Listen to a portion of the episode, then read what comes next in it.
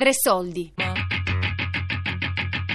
Ora, un anno col terremoto di Marianna Stella e Jonathan Zenti. E se volete chiamare l'852 7.2 eh, vi risponderà Marianna a tutte le ore. Adesso c'è la rubrica Terremoto. 27 agosto. Sono venuta a trovare Caterina e Luca che sono appena tornati dalle loro vacanze in Spagna. Quattro parole del cazzo così. Perro, porro. Il perro è la macchina, no? No, il perro è il cane. Ah, il cocio è la macchina. Può essere. Il cocio. Il cocio. Prima del terremoto io e Caterina ci conoscevamo, ci vedevamo nei soliti posti il fine settimana, ma sapevamo poco o niente della nostra rispettiva vita personale. Sono stati questi mesi insieme, nei Montanari Testoni, a trasformare questa conoscenza in un'amicizia. Caterina era la persona in grado di riportarmi continuamente alla realtà. Io sono l'attrice e lei è l'ingegnere. Io quella che si spaventa anche solo se arriva una lettera e lei quella che domina gli uffici dove si fanno le carte. Buongiorno, mi scusi per il disturbo. E a me Paolo non mi ha lasciato niente.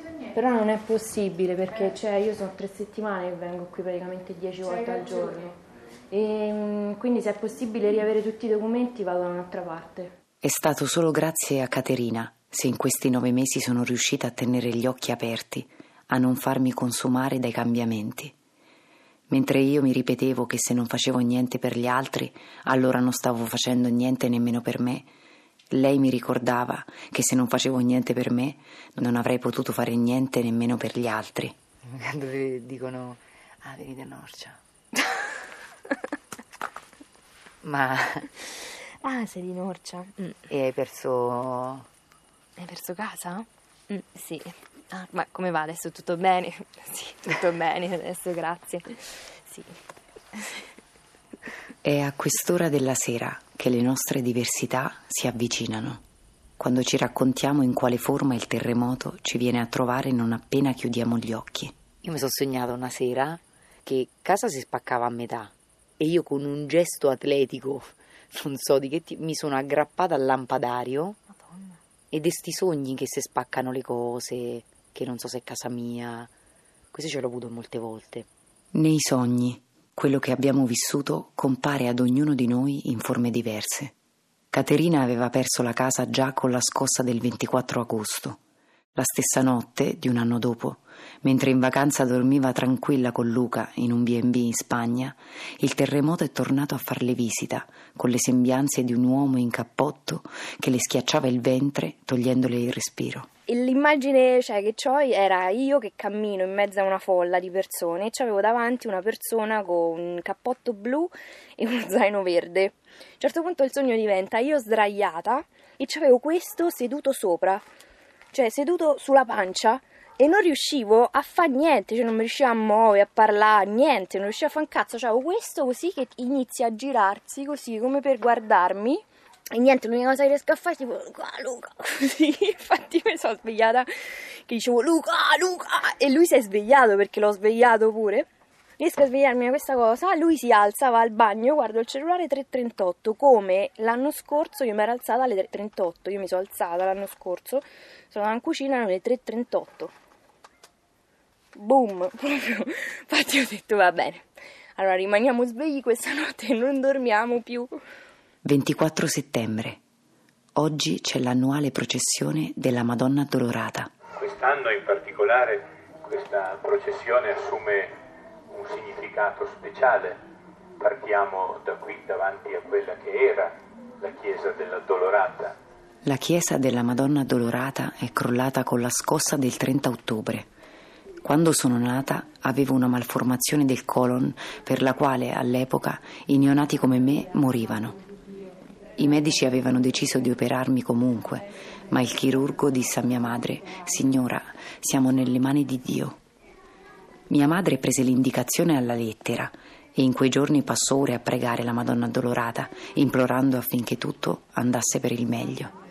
Tutte queste intenzioni di preghiera noi le deponiamo nel cuore della Madonna e le diciamo prega per noi adesso. Prega per noi adesso, in questo momento particolare, con tutte le nostre fatiche e con le nostre speranze. Prega per noi adesso e accompagnaci nel cammino della vita, quel cammino della vita che vogliamo rappresentare in un qualche modo anche con la nostra processione. Quest'anno però la processione è diversa. Manca la chiesa, ma manca anche la banda che ogni anno accompagnava i canti liturgici. Beh, giustamente come ha detto cosa è una tristezza. Eh, non è stata quella festa che tu ti aspettavi. Eh, la banda non ci sta, o non già hanno, che si sono rovinati gli strumenti, Ma di dove no, loro ma- tenevano tutto. È vero che non hanno uno spazio dove fare le prove, eccetera, però eh, se vuol, vuol dire che non gli hanno neanche dato. Eh, Però per, quest- per questa Eh, festa dovevi organizzare un organizza po' meglio. meglio, no? Manca il centro di Norcia, mancano i fiori, mancano le campane che suonano, mancano i fuochi d'artificio la sera.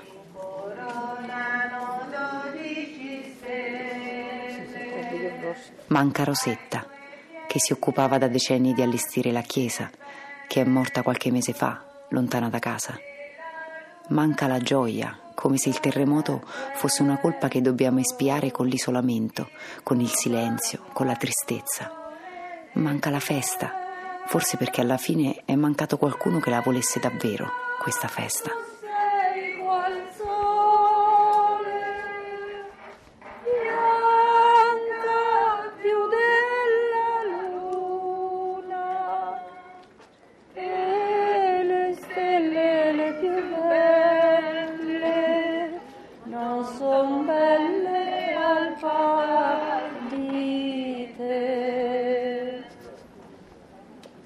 29 settembre.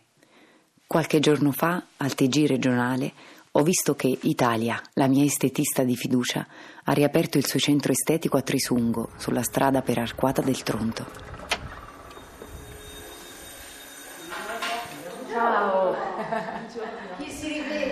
Ben trovata. Ciao. Ciao. Come stai? Bene, bene. Ero stata qui l'ultima volta dopo la scossa del 24 agosto. Il centro estetico era stato danneggiato, ma in qualche modo era ripartito. Ok, Questo- non ce n'ho tantissimi eh, perché l'ho fatta, diciamo, non so, poi mi crescono di meno. Di so per meno? quale motivo. Eh, perché lo sapevano. sono usciti. Dopo la scossa del 30 ottobre, però, tutta l'area di Arquata del Tronto è diventata zona rossa.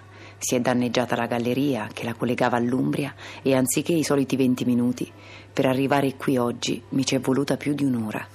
E quindi secondo te che, che cosa è cambiato proprio sostanzialmente? Cioè che tu hai sentito che c'è un prima e dopo? Allora, innanzitutto eh, tutto questo cambiamento ti ha fatto capire quando ami di più questi posti. Uno. Quindi questo è stato eh, fondamentale sotto certi punti di vista perché eh, capisci proprio il legame che hai con, eh, con la montagna, proprio un legame profondo. E poi ti rendi conto che della precarietà della vita, proprio la precarietà e quindi, eh, quindi se prima lavoravamo tanto e avevamo di continuo delle preoccupazioni, no? Comunque per il lavoro, per... adesso lavoriamo di meno, c'è molta più precarietà, però stiamo molto più sereni di prima. Ci raccontiamo, per darci conforto da soli, che è nei momenti peggiori che siamo più uniti, che diamo il meglio di noi stessi. Ma non è così, non per forza. Il terremoto non porta con sé la moderazione, il dialogo, il buonsenso. Il terremoto spacca e basta, e poi se ne va. Lascia le crepe e non si occupa di quello che da quelle crepe potrà venire fuori. In questo terremoto io pensavo di ritrovare più, più comprensione, cioè ci avrebbe insegnato qualcosa, no? Quindi un cambiamento eh, non deve essere solo strutturale, no? esterno, ma dovrebbe essere dentro di noi, no? Il cambiamento deve avvenire dentro, prima di tutto, prima che prima di tutto il resto. Invece ho visto un cambiamento, non sempre per fortuna e grazie a Dio, peggiorato delle persone. Per esempio, Molta avidità, eh, questo attaccamento a qualsiasi cosa che arrivava, questo fatto di lamentarsi di continuo, persone che si sono separate a posto di unirsi, che hanno litigato, questo modo di, di- di urlare, gridare per ottenere le cose quando invece magari no, possiamo ottenerle anche con un, un dialogo, un... Ecco, queste incomprensioni che sono peggiorate tra le persone, secondo me. Sì, sì, anche da noi. Secondo me, a volte mi chiedo se il terremoto ci abbia insegnato qualcosa, insomma, ecco. 23 ottobre. Ora dormo a Scheggino. Io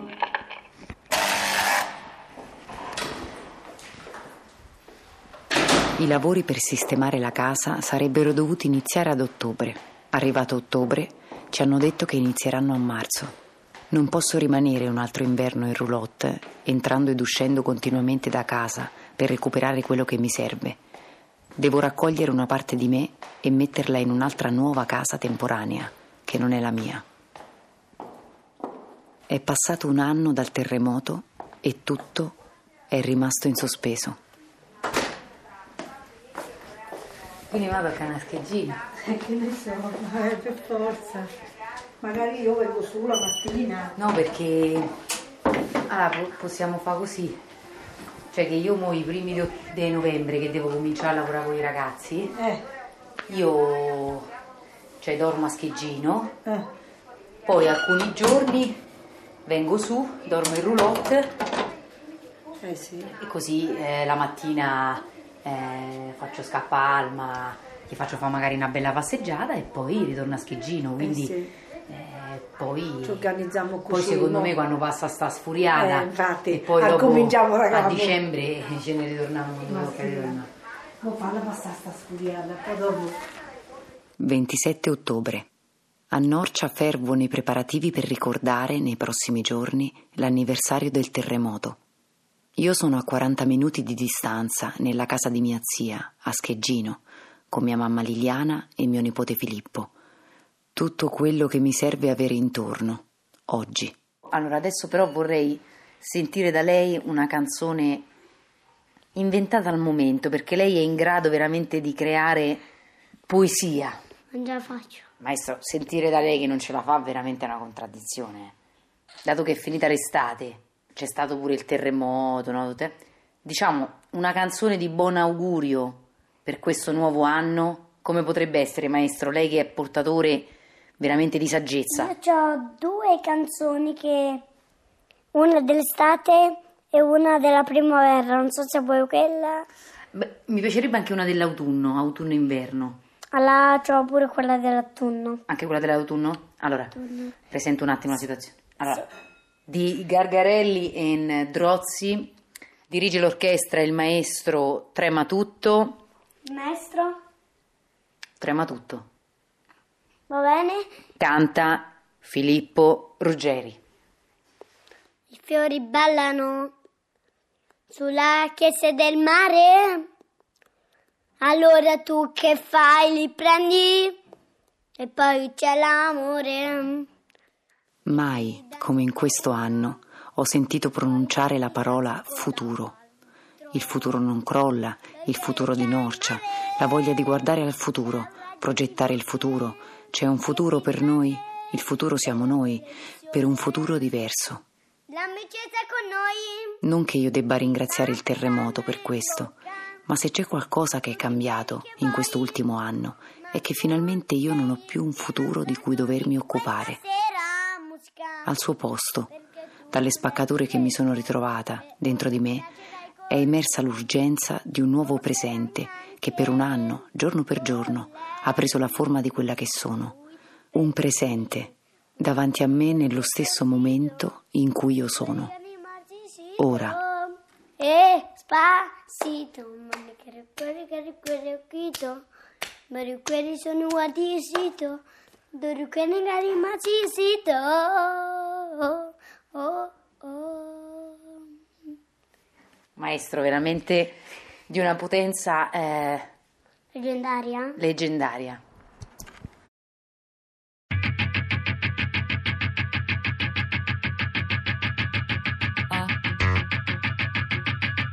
Ora, un anno col terremoto di Marianna Stella e Jonathan Zenti.